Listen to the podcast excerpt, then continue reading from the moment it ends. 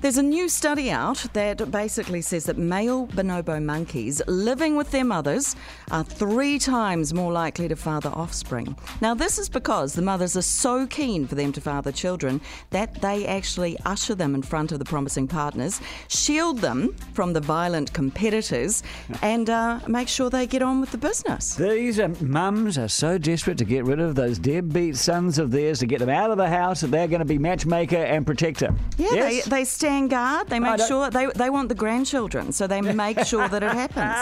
Yeah. I love it. I love it.